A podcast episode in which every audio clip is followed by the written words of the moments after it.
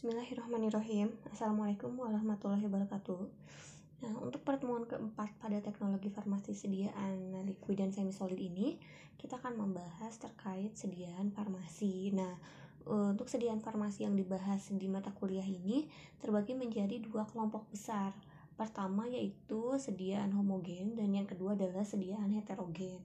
Di mana nanti kita akan bahas uh, pertemuan 4 dan pertemuan 5 itu adalah uh, sediaan homogen di mana sediaan homogen pun dibagi dua lagi menjadi sediaan cair dan sediaan semi solid nah untuk sediaan heterogen pun sama dibagi menjadi dua kelompok lagi yaitu uh, liquid dan semi solid nah sekarang kita masuk ke dalam prinsip dan konsep dari teknologi farmasi sediaan semi solid dan liquid. Nah di mana uh, pada saat kita membuat suatu sediaan pasti ada namanya solut dan solvent. Ini terutama untuk sediaan-sediaan cair ya. Ada solut ada solvent.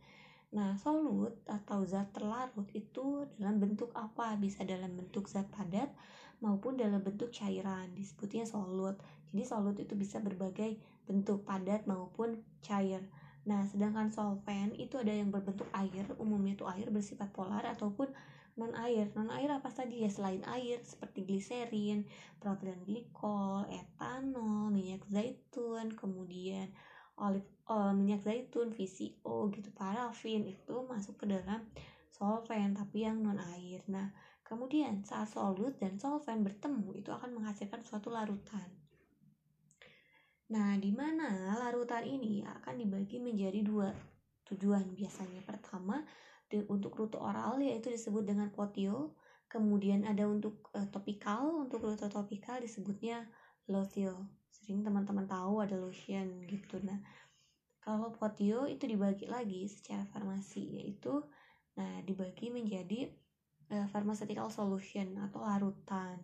Nah larutan dibagi lagi ada yang menjadi larutan ada yang dalam bentuk sirup kemudian dalam bentuk eliksir. Ini sediaan uh, liquid yang homogen. Nah, untuk sediaan liquid yang uh, non homogen disebutnya apa? Disebutnya sistem dispersi. Homogen maksudnya apa sih artinya? Zat aktif atau solut dengan solvent itu memiliki sifat yang sama di mana pada saat kita buat menjadi larutan kita tidak bisa membedakan mana solut mana solvent gitu sudah menyatu sudah terlarut secara sempurna sehingga tidak bisa kita bedakan tidak ada endapan tidak ada pada saat kita ukur dengan instrumen kita nggak bisa tahu partikelnya ada berapa atau globulnya ada berapa. Itu disebut sebagai sistem homogen. Artinya ya udah sudah kita melihat bahwa dia satu fase aja solut dan solventnya menyatu gitu terlarut sehingga hanya satu fase. Nah sedangkan kalau yang heterogen disebutnya sistem dispersi di mana kita masih bisa membedakan oh ini solut atau ini solvent Contoh yang paling bisa kita lihat secara kasat mata itu adalah suspensi, di mana suspensi itu solutnya itu tidak terlarut di dalam air. Dia dalam bentuk padat uh, solid material atau dalam bentuk zat padat, zat aktifnya. Kemudian solvent atau pembawanya adalah air, di mana uh, solutnya tidak bisa terlarut dalam air, kelarutannya jelek sehingga saat dipertemukan dengan air ia akan mengendap kita bisa lihat langsung oh itu suspensi. Dilihat dari apa? Dilihat dari endapannya sedimennya. Dan juga biasanya di kemasan suka dicantumkan itu kocok dahulu. Yang artinya saat kita baca ada kocok dahulu oh berarti suspensi.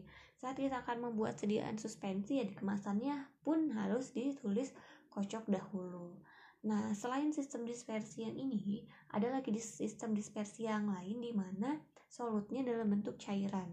Jadi solutnya cairan solventnya uh, bisa air bisa non air jadi kalau emulsi ini satu lagi sistem dispersi adalah dua cairan yang tidak bisa menyatu gitu yang sifatnya berbeda. Biasanya air dan minyak. Nah air dan minyak nanti akan kita bahas di bab emulsi dan suspensi itu kita akan membahas kenapa sih minyak dan air itu sebenarnya kan nggak nyatu. Kenapa dia bisa menyatu? Ada apa sih di sana? Kita nambahkan apa sih sehingga air dan minyak bisa menyatu?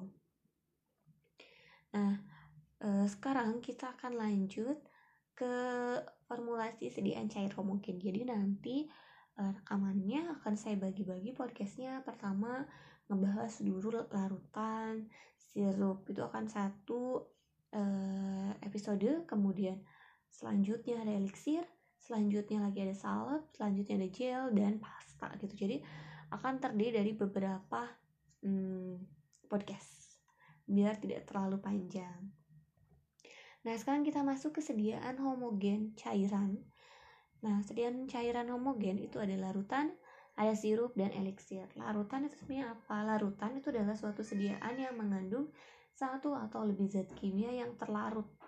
Jadi terlarut dia tuh terlarutan zat itu ya. Ya udah kalau misalkan zat aktifnya itu satu atau lebih baik itu cairan, baik itu padatan yang dia memang terlarut gitu. Terlarut dan kita tidak bisa membedakan mana solut mana solvent.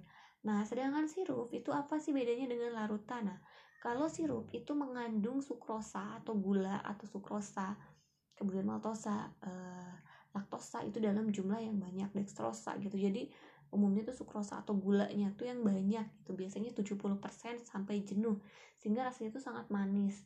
Nah, dan biasanya di sirup ini eh, larutan gula atau larutan sukrosanya itu disebut dengan sirupus simplex. Jadi, kalau menggunakan sirupus simplex itu kita sebut sebagai sirup. Nah, kalau larutan bedanya apa? Larutan itu pemanisnya tidak selalu menggunakan sukrosa, tapi dia menggunakan juga menggunakan juga misalkan mau pakai maltosa, mau pakai manitol, mau pakai sorbitol gitu. Jadi tidak harus selalu menggunakan uh, larutan gula gitu. Jadi disebutnya larutan. Tapi kalau sirup itu yang dikatakan sirup adalah suatu sediaan yang memang mengandung gula dalam jumlah yang banyak, biasanya 70 sampai 60% isinya itu adalah sirupus simplex larutan gula sehingga rasanya sangat manis nah pada saat seperti apa? Kita tambahkan sirup atau kita buat sirup kita buat larutan. Kalau zat aktifnya sangat pahit itu bisa kita buat menjadi sirup. Kenapa? Karena kadar gulanya banyak. Kalau larutan zat aktifnya tidak terlalu pahit kemudian bisa tertutupi oleh pemanis misalkan sorbitol bisa tertutupi oleh sorbitol ya udah cukup kita buat larutan larutan saja.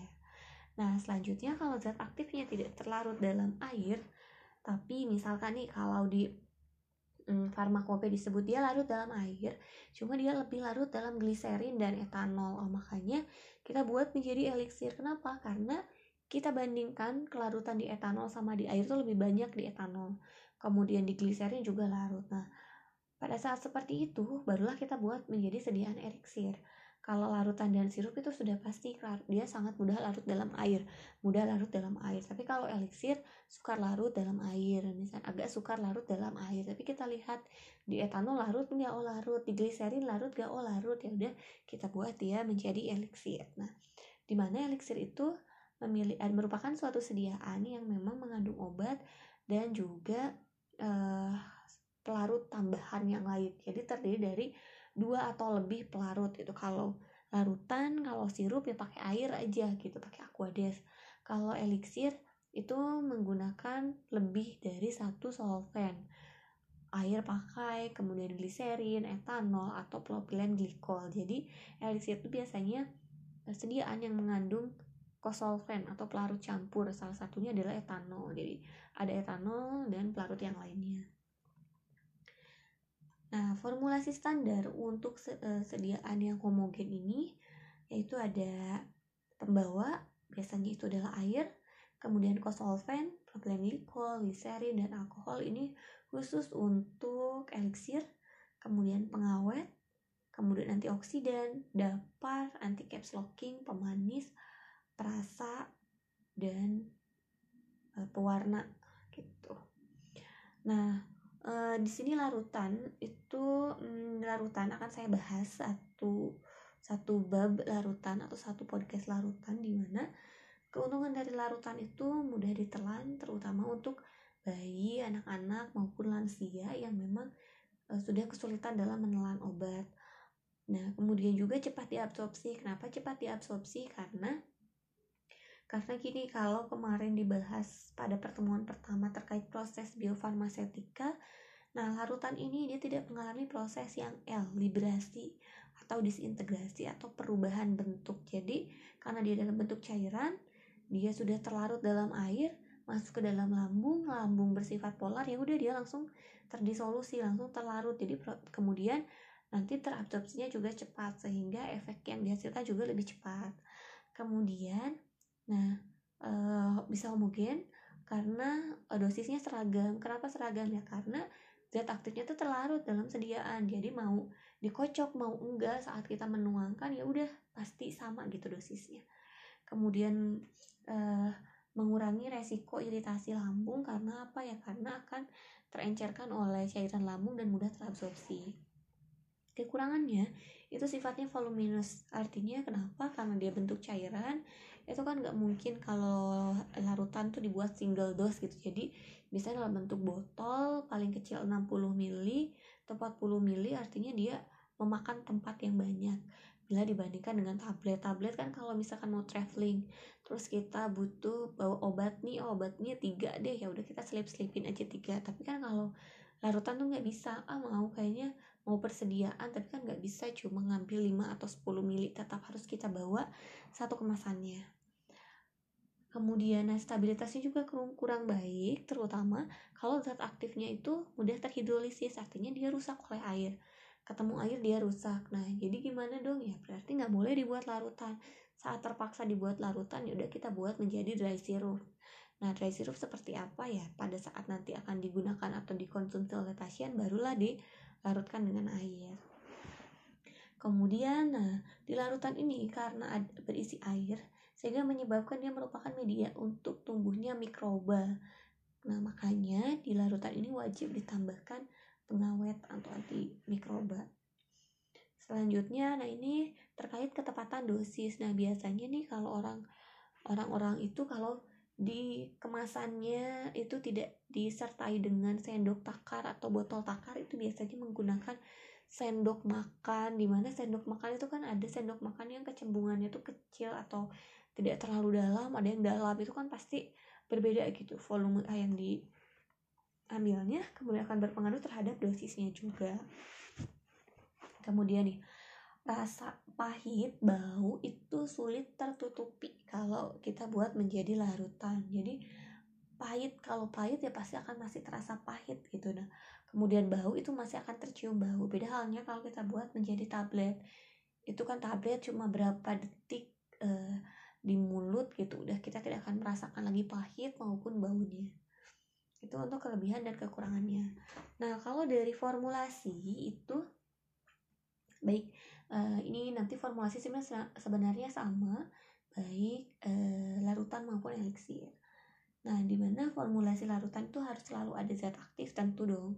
Buat apa kita buat sediaan tapi nggak ada zat aktifnya gitu. Jadi ada harus ada zat aktif dan eksipien nah eksipiennya apa saja? Eksipiennya yang utama nih yaitu adalah pembawa. Pembawanya apa? Biasanya air berarti aquades kemudian selain air perlu juga kita tambahkan bakteri karena pembawanya air. Nah bakteri eh maaf pengawet yang digunakan itu apa? Ada asam benzoat ada asam askorbat di mana untuk penggunaan pengawet ini memang hmm, memang sangat rendah gitu. Jadi tidak sampai satu persen seperti asam benzoat dari 0,1 sampai 0,3 persen jadi tahunya ini dari mana sih sebenarnya kita tahunya itu dari HOP Handbook of Pharmaceutical Excipient di mana di sana dicantumkan oh konsentrasi pengawet adalah sekian. Nah, selanjutnya itu ada dapar. Pada saat seperti apa sih kita harus tambahkan dapar? Pada saat misalkan kita memiliki zat aktif yang memang stabil pada pH asam, vitamin C misalkan stabil pada pH 3. Oh, berarti kan saat kita campurkan dengan excipient lain, dengan aquades ya berarti tidak boleh bergeser pH-nya karena kenapa? Karena kalau bergeser pH-nya pasti akan rusak. Makanya kita tambahkan dengan dapar. Jadi kita tambahkan dapar agar apa? Agar menyangga pH-nya tidak bergeser, tidak turun maupun tidak naik. Nah, dapar yang digunakan bisa asam sitrat, kemudian asam asetat, dapar fosfat gitu. Jadi beberapa dapar yang digunakan itu tergantung dari apa? Tergantung dari zat aktif itu stabil di pH berapa pH asam bisa pakai asam asetat, bisa pakai asam sitrat. Kalau pH basa, oh ya udah kita pakai dafar fosfat karena dia range-nya di basa gitu. Jadi memang harus diperhatikan. Kemudian ada pemanis. Nah, ini ada pemanis juga ada e, kalau untuk sirup kan pasti pakai sukrosa gitu yang akan membuat sirup simplex. Kalau yang lain ya pakai ada glukosa, ada gliserol ada sorbitol ada sakarin natrium sakarin ada aspartam gitu. Jadi ada yang sintetis.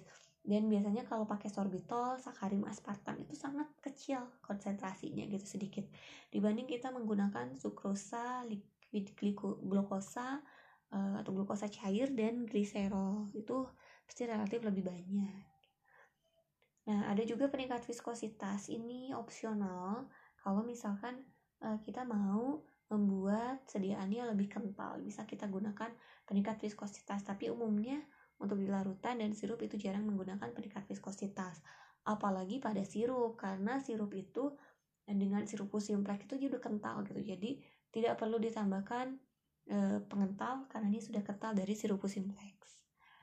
Selanjutnya ada antioksidan juga bisa kita tambahkan kalau zat aktifnya mudah teroksidasi. Contohnya kayak vitamin E, vitamin, maaf bukan vitamin E. Vitamin C yang larut dalam air, terus ada obat-obat yang memang kita cegah dia teroksidasi. Kita tambahin BHT misalkan BHA atau profil galat di mana merupakan antioksidan. Dan juga untuk antioksidan yang ditambahkan secara oral itu kurang dari 0,2% jadi memang konsentrasinya sedikit.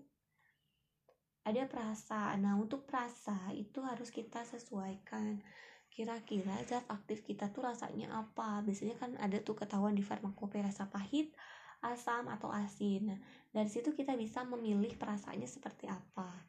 Kalau rasanya agak asam, eh maaf, agak bukan asam apa, eh, asin, salty itu agak agak asin bisa tambahin apricot, peach, vanilla, vanilla atau mint gitu. Jadi yang se apa ya kalau ini tuh sefrekuensi gitu. Jadi eh, jadi nggak terlalu jauh gitu. Jadi bisa menutupi rasa uh, asinnya dengan perasa tersebut. Nah, kalau yang pahit bisa kita tambahin cherry, kemudian mint, bisa juga coklat. Itu yang memang pahit karena apa? Karena akan menutupi rasa yang sangat pahit dari zat aktifnya. Kemudian eh, ada kalau misalkan yang manis nih, manis eh, zat aktifnya tapi kan manis zat aktif itu kan beda antara manis zat aktif dengan perasa gitu. Makanya bisa ditambahkan dengan perasa misalkan beri-berian misalkan apa namanya eh, strawberry kemudian blueberry kemudian vanilla itu bisa kita tambahkan. Nah kalau zat aktifnya berasa asam itu kita tambahin aja kayak jeruk lemon gitu. Jadi uh, jadi tertutupi oh kok ini agak asam ya oh maklum lah karena dia rasa jeruk misalnya oh dia rasa lemon gitu jadi bisa menyamarkan rasa asli dari zat aktifnya. Kemudian untuk pewarna juga harus senada dengan perasanya. Perasanya pakai vanilla berarti kan warna bisa warna putih.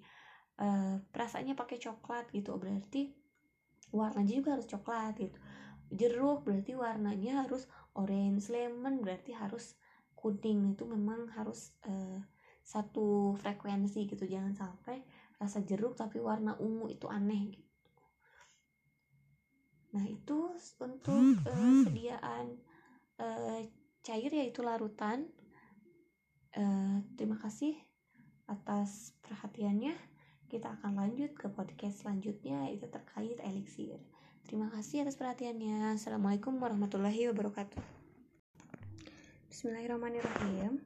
Assalamualaikum warahmatullahi wabarakatuh. Kita lanjut ke pembahasan selanjutnya yaitu terkait elixir di mana nah yang membedakan elixir dengan larutan itu sudah saya jelaskan yaitu adanya penambahan kosolven di mana kosolven yang digunakan itu bisa etanol nah umumnya itu menggunakan etanol jadi menggunakan air kemudian etanol kemudian pelarut yang lain pelarut yang lain bisa apa bisa gliserin atau profilen glikol nah di mana untuk uh, elixir ini kosolven itu biasanya yang memang uh, apa namanya toksisitasnya tuh rendah kemudian dia itu memang sifatnya lebih ke arah polar gitu bukan ke non polar di mana pelarut campurnya pun dia masih terlarut dalam air. Jadi kita mm, tidak bisa membedakan mana pelarut campur mana airnya gitu mana kosolven mana solvennya jadi memang terlarut kayak etanol, propilen glikol, sorbitol, polietilen glikol, gliserin itu uh, semuanya itu larut di dalam air sehingga pada saat kita tambahkan dengan air ya dia terlarut sehingga lebih baik gitu tampilannya. Kemudian nah bagaimana sih cara kita memilih konstanta dielektrik jadi eh, maaf bagaimana sih kita memilih hmm, solvent? Udah kita lihat aja di farmakope di farmakope itu dia lebih larut di mana sih? Selain di air oh etanol. Oh dia larut juga di gliserin oh berarti kita pakai tiga etanol gliserin dan air. Kalau di farmakope disebutkan larut dalam air etanol dan propilen glikol ya udah kita tuliskan propilen glikol. Untuk kosolvennya. Kalau pakai kalau disebutkan polyethylene glikol ya berarti kita uh, pakai polyethylene glikol.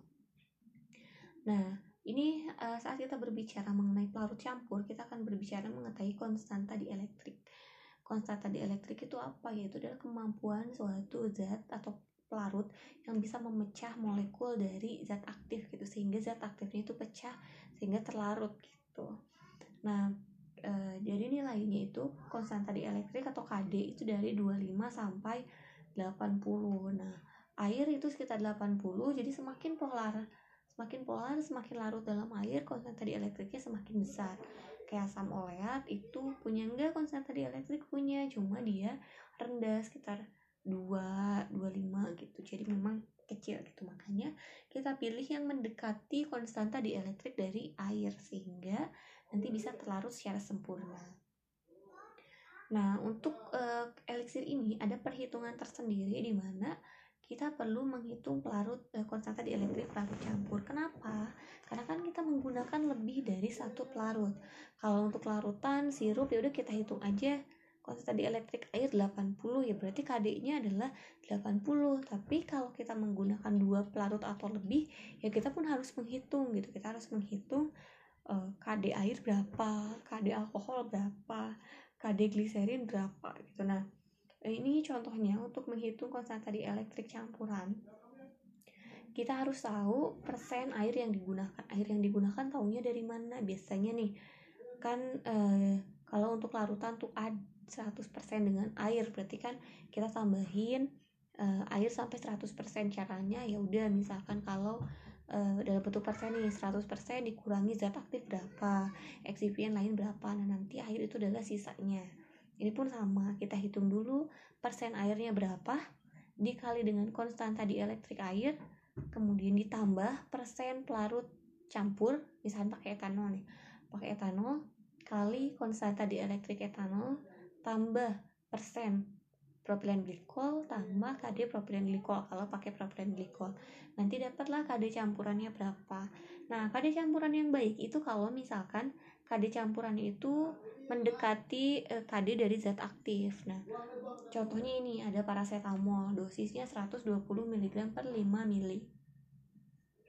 Artinya setelah kita hitung dengan metode yang minggu lalu oh dia tidak bisa nih kita buat larutan sejati. Oh kita lihat deh kelarutannya dulu deh. Oh dia larut dalam air. Gliserin dan propilen glikol oh ya udah berarti kita pakai pelarut itu aja karena dia akan terlarut secara sempurna Terus kita hitung nanti persen air berapa kali kali air. Contohnya ini nih e, kalau ternyata airnya itu 75% berarti kita hitung 75% air kali konsentrasi di elektrik air tambah oh gliserin yang dipakainya 10 10 tahu dari mana sih? Dari Hope jadi di Hope di Hope dituliskan biasanya kalau gliserin sebagai pelarut itu dia berapa persen nah kemudian kalau yang propilen glikol juga sama kita lihat propilen glikol kalau sebagai pelarut dia konsentrasinya berapa gitu. jadi kita ambil konsentrasinya itu enggak semena-mena. Oh itu 10 aja deh 15 nggak bisa. Kita tetap harus lihat HOPE Handbook of Pharmaceutical Excipient di mana kita tahu oh ini loh oh ini hmm, ini konsentrasi gliserin sebagai pelarut. Oh ini konsentrasi uh, propilen glikol sebagai pelarut. Kemudian nanti masing-masing dikali konstanta elektriknya kemudian ditambahkan. Kemudian setelah dapat konstanta elektrik campur kita lihat oh konstanta elektrik dari paracetamol berapa nih? Konstanta elektrik dari paracetamol adalah 70 terus eh, konstanta elektrik campurnya itu adalah 69,4 ini mendekati sehingga artinya apa ya? Paracetamol akan terlarut secara sempurna dengan kombinasi pelarut campur yang ini. Gitu nah untuk formulasi sama dengan formulasi sediaan larutan saya akan lanjut ke kosolven. Untuk kosolvennya karena memang khas dibanding hmm, larutan. Jadi larutan tidak membahas terkait kosolven. Nah kalau untuk uh, apa namanya kosolven terutama etanol etanol juga melihatnya di mana sih zat uh, berapa sih etanol yang digunakan? Itu biasanya memang ada ketentuannya kenapa ada ketentuan? Karena gini etanol kalau kita berikan dalam jumlah yang banyak itu dia akan memberikan efek sedatif. Nah efek sedatif itu merupakan efek farmakologi di mana efek farmakologi itu apa? Ya efek farmakologi itu artinya zat aktifnya itu memiliki efek lain gitu. Jadi maaf hmm, eksipiennya memiliki efek farmakologi dan itu sangat tidak boleh. Syarat utama dari syarat utama dari eh, eksipien itu adalah inert artinya tidak boleh memiliki efek farmakologi sehingga tidak boleh menghasilkan efek sedatif, tidak boleh menghasilkan efek yang lain gitu secara farmakologi. Jadi eh, pada konsentrasi yang memang etanol itu tidak memberikan efek, biasanya kurang dari 2%. Kayaknya di sini ada deh. Nanti teman-teman cek aja di slide-nya ada. Nah, itu untuk anak-anak berapa, untuk ini berapa. Jadi, didasarkan pada apa ya? Didasarkan pada etanol dia tidak memberikan efek gitu. Jadi, benar-benar dia hanya berfungsi, berfungsi sebagai pelarut saja. Nah, untuk sediaan eliksir itu sekian pembahasannya uh, silahkan nanti sambil dibuka slide-nya sambil didengarkan podcastnya biar lebih paham itu terima kasih atas perhatiannya assalamualaikum warahmatullahi wabarakatuh